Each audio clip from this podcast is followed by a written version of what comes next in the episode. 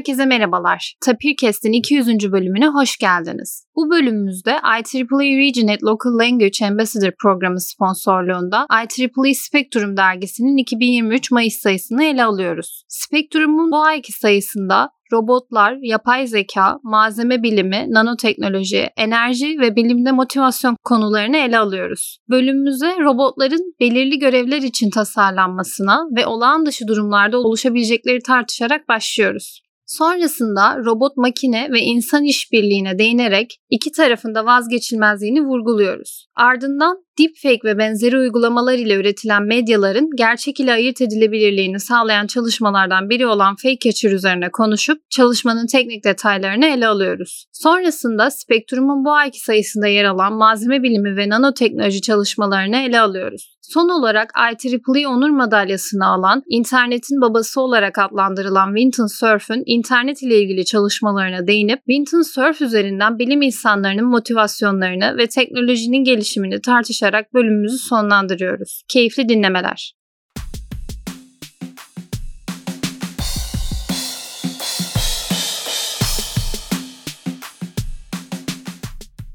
Serhan Hocam hoş geldiniz. Hoş bulduk. Bahadır abi hoş geldin. Hoş bulduk. IEEE Spectrum 2023'ün Mayıs sayısını konuşmak için bir aradayız. Hemen konulara geçmek istiyorum. Yine birbirinden farklı konular var. Çeşitliliği biliyoruz. Aslında bir yandan da Spectrum'un her ayki sayısını okuduğumda Aa, bir önceki sayılarda da bu konuşulmuş diyorum çoğu konuda. Ama yine yenilikler ve çeşitlilikler mevcut. Ben ilk robotlarla başlamak istiyorum. Robotlarla ilgili bir çok haber karşımıza çıkıyor IEEE Spectrum'da. Burada da aslında robot robotların belirli amaçlarla farklı alanlarda görevlerini yerine getirdiği ama bu alanların planlanmış olduğu ve o alana göre robotların hazırlandıklarını söylüyorlar. Herhangi ekstrem bir durumda robotların bu durumlarla başa çıkamayacağını vurguluyorlar. Aslında robotlar deyince hocam aklıma şu da geldi. IEEE'nin e, Regionate'de Konrad Atard'ın başkanlığında her yıl düzenlediği bir robot şampiyonası da var. Türkiye'den de başvuru yapılması güzel olur bence. Robotlara dönecek olursak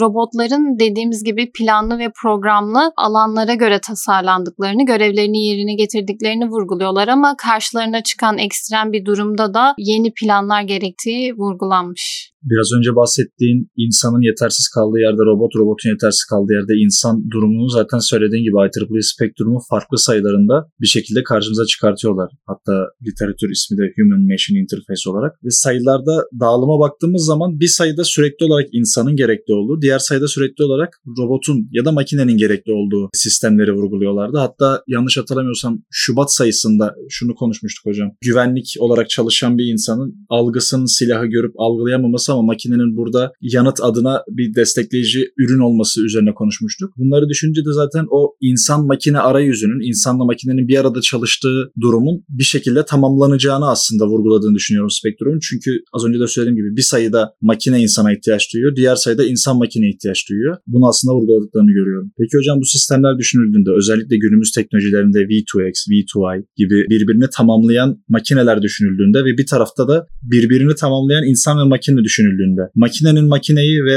birbirini tamamlamış bir makinenin insanı tamamladığı sistem için neler söyleyebiliriz? Öncelikle bu platformda bana bu fırsatı verdiğin için tekrar teşekkür ederek başlamak istiyorum. Şimdi tabii Spektrum'u takip edenler hani bizler zaten işin içinde olduğumuz için sürekli konuşuyoruz. Fark edeceklerdir. İşte konuştuğumuz 3-5 tane temel konu var. Yani özellikle son 2 senedir Spektrum'da öne çıkan konular arasında sizin de söylediğiniz gibi işte makineler, insan hayatına doğrudan girmeleri, e, Seda'nın girişte söylediği gibi çok özel görevler için tasarlanmış özel makineler makineler, makinaların makinelerle etkileşimi, makinaların insanlarla etkileşimi gibi bir sürü alt başlıkta konu bir şekilde dönüyor dolaşıyor tekrar buraya geliyor. Haliyle yani bu çok doğal çünkü günümüz teknolojisinde makineler olmadan hiçbir şey yapamıyoruz yani. Bütün ölçeklerde bir kaldıraçtan tut da işte senin de söylediğin gibi otonom arabalara kadar. Benim burada vurgulamak istediğim ancak özel bir şey var yani yine Spektrum'un kendi vizyonu içerisinde ortaya koymaya çalıştığını düşündüğüm iddiam odur ki bir şekilde insanların hayatına makinaları sokmak senin de söylediğin üzere makinaların hayatına da tırnak içerisinde içerisinde insanları sokmak ve bunların bir arada bir community oluşturduğu bir geleceğe doğru sanki gidiyoruz izlenimi veriyorlar. Bu noktada önemli bir şey var Seda'nın girişte söylediği benim birkaç spektrum önce konuştuğumuzu hatırladım. Hatta işte yine bir IEEE Transactions'da yayını da vardı orada vurgusu da yapılmıştı. İşte çok özel bir görev fabrikadaki işte bir yangın söndürme operasyonunu dronlarla birleştirilmiş özel bir robotun işte birkaç eklemli 8-10 eklemli yalnızca bu görev için bunu yapması. Şimdi Seda girişte o noktada önemli bir şey söyledi bana göre. Bu görev için tasarlanmış bütün senaryolar var mı elinde bilmiyoruz. Yani makalede bununla alakalı genel geçer şeylerden bahsediliyordu ama ya öyle bir durum vardır ki o senaryolar içerisinde hiç karşılaşmadığı bir şey olsun. Yani bu durumda makine ne yapar ya da makinenin yapacağını düşündüğümüz şey bizim istediğimiz sonucu verir mi gibi sorunlar bizi alıyor. iki tane probleme götürüyor. Bir bunu insan hayatına entegre etmeye çalıştığımızda bu nerede duruyor? İki yapay zeka adını verdiğimiz işte şimdi herkesin dilinde olan mevzu sınırlarını, hukukunu hatta yine IEEE spektrumda bu ayki bölümde gördük. Özel bir bölüm ayrılmış. Bu hukuku bunu insanlarla etkileşimi konusunda bir evrensel anlaşmaya ya da antlaşmaya artık hangi sözcüğü seçiyorsak dönüştürme noktasında neredeyiz'i bence bir araya getirmiş önemli bir alaşım bölüm olarak düşünüyorum yani Mayıs spektrumu yani. Hem protezler var hem yapay zeka var hem bunun hukuku var. Bunların birbirleriyle etkileşimi var. İşte enerjisiyle alakalı bunun nasıl yaptığıyla alakalı işte teknolojik gelişmeler var ama vurgu çok ilginç bir şekilde sanki bunların hepsini bir araya getirip ya sizi yakında böyle bir gelecek bekliyor. Senin de deyiminle insanların makinenin hayatına girdi, makinenin de insanların hayatına girdi. Bazen ikisini bir arada oldu. İşte protez ve yani eklemlenmiş yeni uzuvlar ya da bir şekilde telepresence, teleexistence, uzaktan mevcudiyet ve uzaktan orada olma şeklinde çok farklı yerlere doğru giden bir olgunun bence işaretçisi diye düşünüyorum bu bölümü. Dolayısıyla yani bana sorulduğunda şu anda bütün bunları bir araya koyduğumuzda yapay zekanın ortaya koymuş olduğu işte günümüze çok hızlı girmesiyle birlikte galiba birinci konu yapay zeka. Yapay zeka ile ilgili konuları bir şekilde çözersek ya da yoluna koyarsak sanki diğer konuları da yavaş yavaş geçilecek gibi düşünüyorum. Yapay zeka ile ilgili doğrudan hocam verilen konu da şu deepfake. Aslında geçen ay bunu detaylı bir şekilde konuşmuştuk. Deepfake ile üretilen herhangi bir medyanın farklı e, sonuçları olabileceği, politik düzeyde kullanıldığında bir yandan da kötü sonuçlar doğurabileceğini konuşmuştuk. Aslında bu ay bunu tekrar dile getirmişler. Oluşabilecek kötü sonuçların da önüne geçmek için bir yandan yapay zeka ve derin öğrenmeyle kullanılan algoritmalarla üretilen çıktıların aynı zamanda bu algoritmalarla üretildiğinin de tespit edilmesi için yeni algoritmalar üretilmesi gerektiğinin ihtiyacını vurguluyorlar aslında. Burada da aslında Fake Catcher adlı bir çalışma var. Okurken de aslında bir yandan gurur duyuyoruz. Çünkü Türk bilim insanlarının çalışmaları bunlar. İlke Demir ve Umur Çiftçi'nin Fake Catcher adlı bir çalışması var. Makalesini doğrudan dergide geçirmişler. Bu çalışmayla yapay zeka ve derin öğrenme kullanılarak üretilen herhangi bir görsel, video, ses hatta günümüzde ChatGPT'nin çok fazla çıktıları öğrenciler ve gerekli insanlar tarafından kullanılıyor. Bunun da tespit edilmesi için GPT-Zero adlı yeni bir uygulama da gerçekleştirilmiş. Tüm bunların yapay zeka ve derin öğrenme kullanılarak üretilen çıktıların bir yandan da yeni algoritmalarla kolayca tespit edilebilmesini gerekliliğini vurguluyorlar. Seninle geçen Spektrum bölümünde konuştuğumuzu hatırlıyorum. Deepfake'in daha çok hukuki yönünün acaba deepfake'i iyi amaçla kullanın tırnak içerisinde deepfake'i. Çünkü deepfake zaten o deep learning'den biraz önce senin söylediğin gibi derin öğrenmenin sadece ufak bir alt başlığından gelen bir teknoloji aslında. Bunun iyi amaçla kullananların kötü amaçla kullananlarla aynı pencereden bir değerlendirileceğini anlatan bir haber vardı geçtiğimiz spektrumda. Bu tarafta da yani en azından bu sayıda da tamamen aslında kötü amaçla kullanılma üzerine bir örnekler mevcut. Hatta örneğini verdiğin gibi yanlış hatırlamıyorsam Rusya ile Ukrayna'nın durumunda Volodymyr Zelenski'nin bir deepfake videosu çıkmıştı. Orada da biraz kalitesiz bir videoymuş. Öyle anlatılıyordu zaten spektrumda da. Askeri birliklerine silah bırakma çağrısı yaptığı bir video vardı. Bunları düşündüğümüz zaman aslında bir önceki sayıya dönmek istiyorum. Bunun daha tehlikeli yönü bir şekilde şu anda karşımıza çıkıyor ama senin de söylediğin gibi sadece deepfake üzerinden değil birden fazla teknolojide kim doğru kelime bilmiyorum sahtekarlık yapıyor kim yapmıyor ortaya çıkartabilecek bir karşı teknoloji gerekiyor aslında. Zaten Türk bilim insanları da bunun yayınını yapmıştı yanlış hatırlamıyorsam. Burada Türk bilim insanlarının yaptığı çalışma fake catcher'dı. Deepfake'i düşündüğümüzde ilk başta sahte diyelim görsel ve videolar üretilmesi aklımıza geliyor. Bu sahte videoların tespiti için bir teknoloji kullanıyorlar. Fotoplatismografi. Bu teknolojiyle insanların yüzlerinde kan basıncının etkisini tespit ederek aslında üretilen videonun gerçek olup olmadığını tespit edebiliyorlar. Şimdi spektrumla alakalı yaptığımız kayıttan önceki ufak istişarede de makaleye bakma şansı bulmuştuk. Gerçekten arkadaşları tebrik ediyoruz. Güzel bir çalışma olduğunu buradan görüyoruz. Tabii şunu söylememiz lazım dinleyicilerimize. Makalenin bizim eriştiğimiz kaynaktaki yayın zamanı Temmuz 2020. Muhtemelen belli bir olgunluk seviyesine geldikten sonra ya da IEEE Spektrum'un kendi kuyruğundaki sıraya bağlı olarak biz bunu şimdi görüyoruz ama e, tabii bu dergi vesilesiyle vakıf olduk. Orada makalede çok ilginç e, ayrıntılar var. Yani işaret işleme kısmının da ötesinde. Birinci benim dikkat ettiğim kısım kendileri makalenin sonuç kısmında ve başında da açıkça söylüyorlar. İlk defa bu teknoloji yani biyometrik işaretlerin doğrudan istatistiksel altyapısının bu tarz bir teknolojide belirleyici olarak kullanıldığını söylüyorlar deneysel anlamda. Bu çok önemli bir şey. Hatta kendileri de yine sonuç kısmında merak edenler okuyacaklardır. Bunun çok daha güzel yerlere gelebileceğini ve bunun kolaylıkla reverse engineer yapılamayacağını da iddia ettikleri böyle güzel iddialı ifadelerin olduğu bir çalışma. Gerçekten güzel bir çalışma tekrar ediyorum. Çünkü aslına bakılırsa ben biraz daha geriye alıp bu teknolojinin demin senin de söylediğin gibi artık öyle bir yere geldik ki bazı kurumların, bazı firmaların ya biz bunu insanlığın hayrı için yapıyoruz. Bizi neden diğerleriyle karşılaştırıyorsunuz dediği bir yerle bir gerçek uygulamasından iki basamakla söz etmek istiyorum. Çünkü Spektrum'da konunun bağlantılı olduğu muhtemelen bizim de ajandamızda bulunan bu Cyber Policy adını verdiğimiz bir kısma da ışık tuttuğunu söylememiz gerekiyor dinleyicilerimize. Hatırlayan vardır. Yanlış hatırlamıyorsam Bruce Lee'nin oğlu The Crow filmiydi herhalde. Gerçek mermi ya da merminin kullanılmasından ötürü filmin sonlarına doğru çekilen sahnelerde vefat etti. Film yarım kaldı teknik olarak. Dolayısıyla bu teknolojinin hani o zaman tabii yaşımız çocuk nasıl film tamamlanacak diye gazetelerde haber işte suikast mı oldu şu bu falan filan hepsi bir tarafa yapımcılar ortada kaldılar yani adam öldü. Sonuçta ortada böyle bir durum var ve filmin de çok az bir kısmı kalmış rivayet o ki hatırlıyorum. Nasıl yaparız işte o zaman CGI dedikleri işte bilgisayar destekli görsellerle nasıl yaparız nasıl deriz bir şekilde film tamamlandı bilmiyorum nasıl tamamlandılar. Ben tabii seyredemedim filmi ama sonradan gördüm. Şimdi ilk defa bu teknolojinin öncülleri orada zaten atıldı. Yani bizim belki de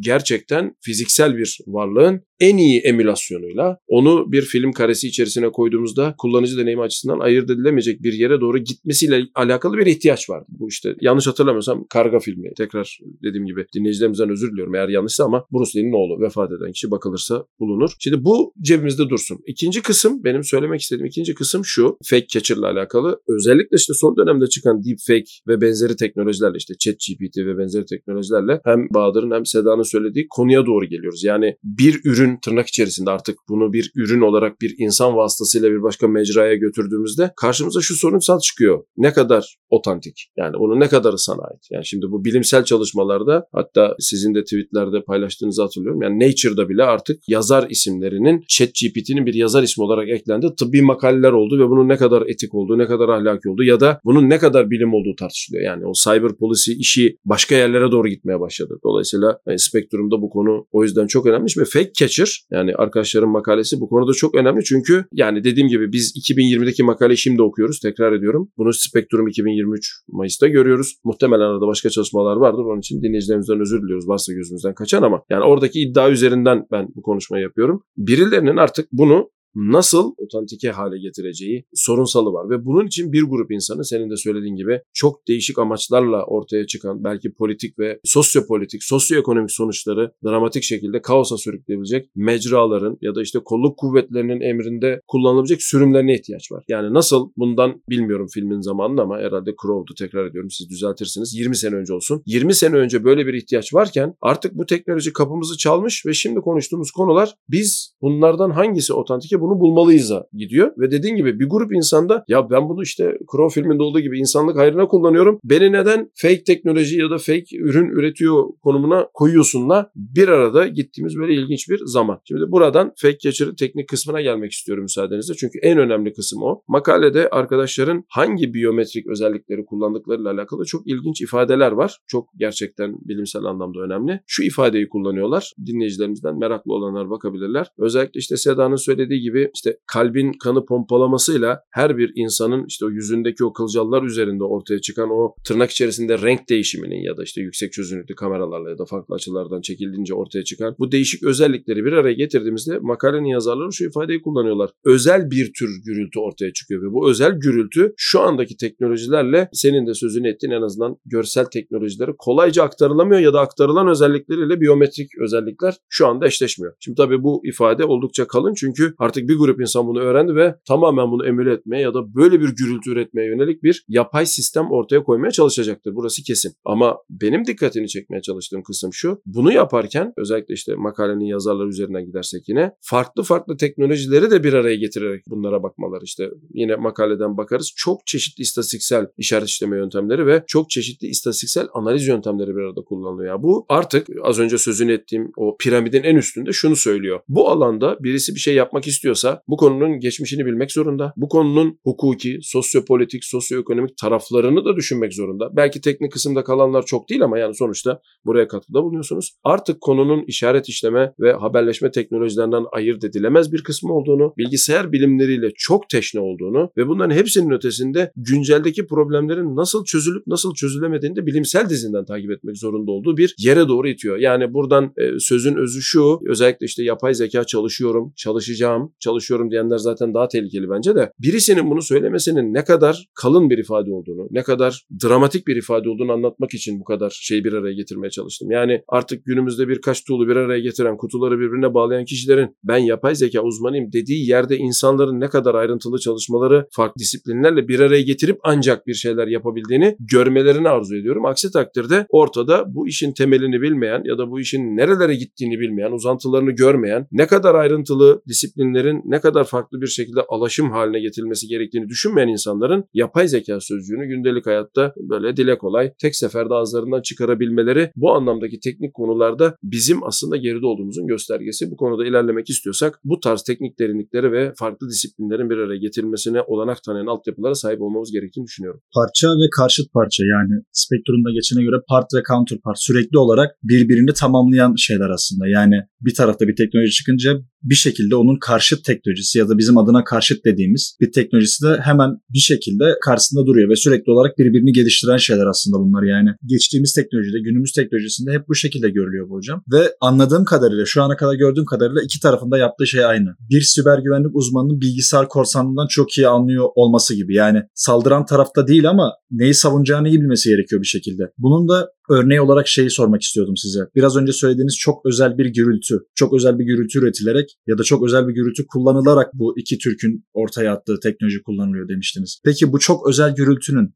çok özel olmasının sebebi istatistiklerin daha zor ortaya çıkartılır olması mı? Ve karşı tarafta istatistikleri tekrar zor olan bu istatistiklerin ortaya çıkartılması mı aslında karşıt gücü ortaya çıkartıyor? Benim anladığım kadarıyla tabii makalenin oldukça uzun bir makale yani istatistiksel altyapısı da incelenmesi lazım ama hani dinleyicilerimize sıkmayacak ve senin de sonra yanıt verebilecek belki düzeyde bir karşılışı olabilir. Özellikle işte biyolojik sistemlerin işte bizim hani insan söz konusu olduğu için bundan bahsediyorum şu an. Biyolojik sistemlerin çeşitli durumlar altında verdiği tepkilerin zaten kararlı bir sistem olması dışında daha aşağı inildiğinde, yüksek çözünürlükle incelendiğinde kaotik alt bileşenlerinin çıktıları olduğunu görüyoruz. Yani dolayısıyla orada makalenin yazarlarının özel bir tür gürültü dediği şeyin aslında çok sofistike bir biyolojik makinenin çok özel bir durum altındaki çıktısı olduğunu bilmek gerekiyor. Yani burada makalede çok ufak da değinildiğini hissettiğim nokta şu. Yani beni burada mesela çok kuvvetli bir işte ışık altına spot altına koyduğunuzda kayıt alsanız ya da o kaydı görüntünün işte alfa kanalıyla oynayıp aynı parlaklığa getirdiğinizde benim vücudumun verdiği tepkiler aynı değil. Dolayısıyla hesaba katılmayan şey orada bugüne kadar belli bir takım özelliklerin, öz niteliklerin yalnızca optik işaretlerle algılanabilir olması. Dolayısıyla onun başarısı da işte bak ayırt edemiyorsun gördün mü idi. Şimdi özellikle o kişinin gerçek olması yani otantike edilmesinden bunu anlıyoruz. Gerçek olup olmadığını anlamak. Eğer bu gerçek idiyse o kişinin o fiziksel kaydın yap alındığı yerdeki fiziksel ortama vücudunun vermiş olduğu tepkiyi de artık hesaba katıp o ortamın benzer bir tavırda işte bir gürültü istatistiğiyle karşımıza nasıl çıkacağını kesilmeye çalışılması. Yani bir kişinin şöyle bir ışık altında şu tepkiyi verir diyebileceği bir sistemden bahsetmiyoruz. Çünkü kayıt ortamını bilmiyorsun. Yani o sırada çok sıcak olabilir, adam baskı altında olabilir ya da bir önceki haberde bunlar olmuştur. Yere bardağı düşürmüştür ve adamın bir anda tansiyonu oynamıştır. Ya bunları hesaba katmayan bir teknoloji artık bunları da hesaba katmak zorunda. O, o eğer bunları hesaba katmıyorsa çok daha kolay yakalanabiliyor onun fake olduğu, onun uydurma olduğu gibi yerlere doğru gidiyor. Yani dolayısıyla verebileceğim yanıt şu makalede söz edilen o stokastik sistemin insan vücudu gibi stokastik bir sistemin içinde bulunduğu ortama verdiği tepkiyi sisteme dahil eden şeye gürültü diyorlar. Dolayısıyla bu gürültünün istatistikleri üzerinden bir otantike mekanizması ortaya koymuş durumdalar. Verdiğiniz o çok özel durum için aklıma direkt olarak MRI geldi. Yani MRI'da hareket etme, hareket edersen o bir şekilde sonuç bozulacaktır durumu geldi. Şimdi bu teknolojiyi düşündüğümüz zaman hareket etsek de etmesek de çalışan, üstüne daha kaotik bir şey kuran ve insanın kendi yüzündeki o benzersiz özelliği alıp daha da benzersiz hale getiren ve iki deepfake'in çıkarttığı ve gerçek insan konuşmasının benzersizliği arasında bir ayrım yapan teknolojiden bahsediyor olduğumuzu düşünüyorum. Burada da aslında sanıyorum konuyu biraz daha hesaplama gücüne getirmek gerekiyor Seda hesaplama gücünü aslında yapay zekayı konuştuktan hemen sonra neredeyse her sayıda anıyoruz. Bu kadar karmaşık işlemlerin devre düzeyindeki karşılığı da bir o kadar karmaşık. Bu karmaşıklığı yerine getirmek için bir yandan enerji gündeme geliyor. Hatta yine bir grafik paylaşmışlar Spektrum'un bu ayki sayısında. İşte yapay zekanın gerektirdiği enerjinin Moore yasasıyla doğrudan ilişkisini göz önünde bulundurursak bir yandan da artık devre düzeyinde bu hesaplamaların hem zaman hem de hız bakımından iyileştirilmesi gerekiyor. Devre düzeyinde yarı iletken olarak artık günümüzde silikon kullanılıyor yaygın bir şekilde.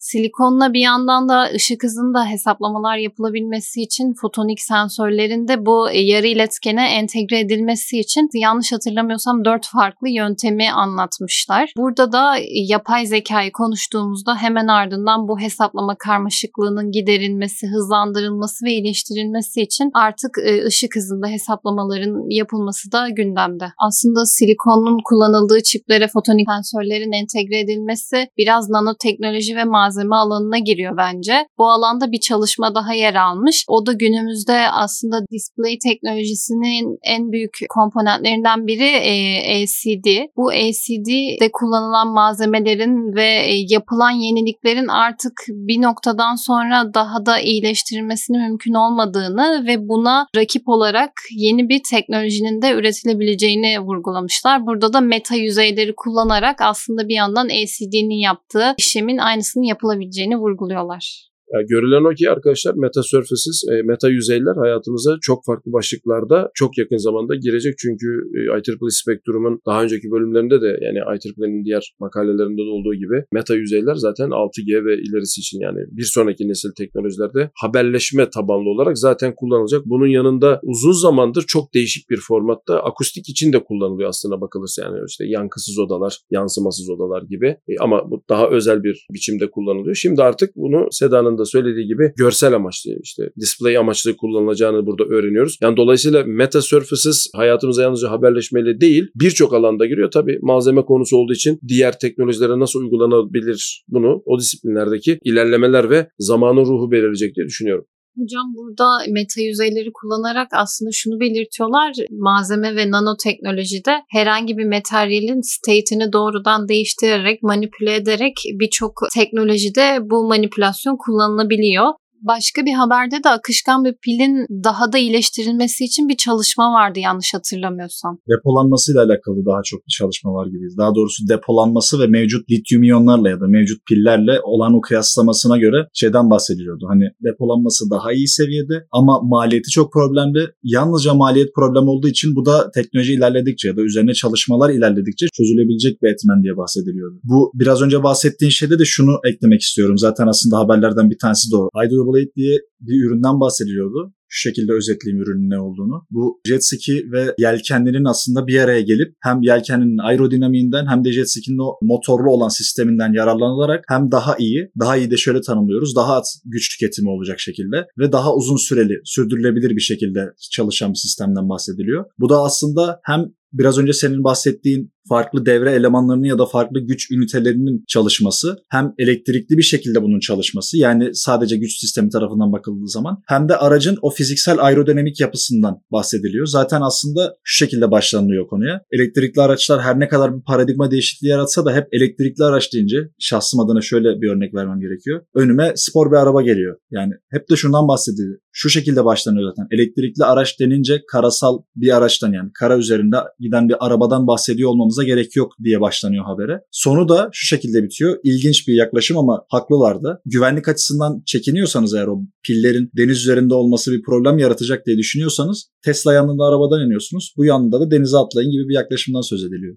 Artık yavaş yavaş bölümün sonuna gelirken yine birçok farklı konuyu konuşmuş olduk ama kapak haberi ve editörün notuna sonda değinmek istedim. Kapak haberinde Winton Cerf yer almış. Kendisi internetin babası olarak anılıyor. Şu an günümüzde kullanılan internette TCP/IP protokollerini yanlış hatırlamıyorsam Bob Hann'la birlikte geliştirmiş. Bu ayki sayıda aslında kapakta yer almasının sebebi kendisi geçmiş yıllarda Turing ödülünü alsa da IEEE e, onur madalyasını da aldığı için bu ay kapakta yer almış. Aslında derginin genelinde kendisine oldukça fazla yer verilmiş diye düşünüyorum. Hayatında şu ana kadar geldiği tüm eğitim, öğretim ve çalışma aşamalarından detaylı bir şekilde bahsedilmiş. Bence bu aşamaya gelirken yaşadığı zorluklar ve her zaman isteğinin bir adım öteye kendisini taşıdığını vurgulamış kendi röportajında da belirtildiği üzere. Listen Surf bir önceki spektrumda zaten haberlerde, duyurularda vardı. İşte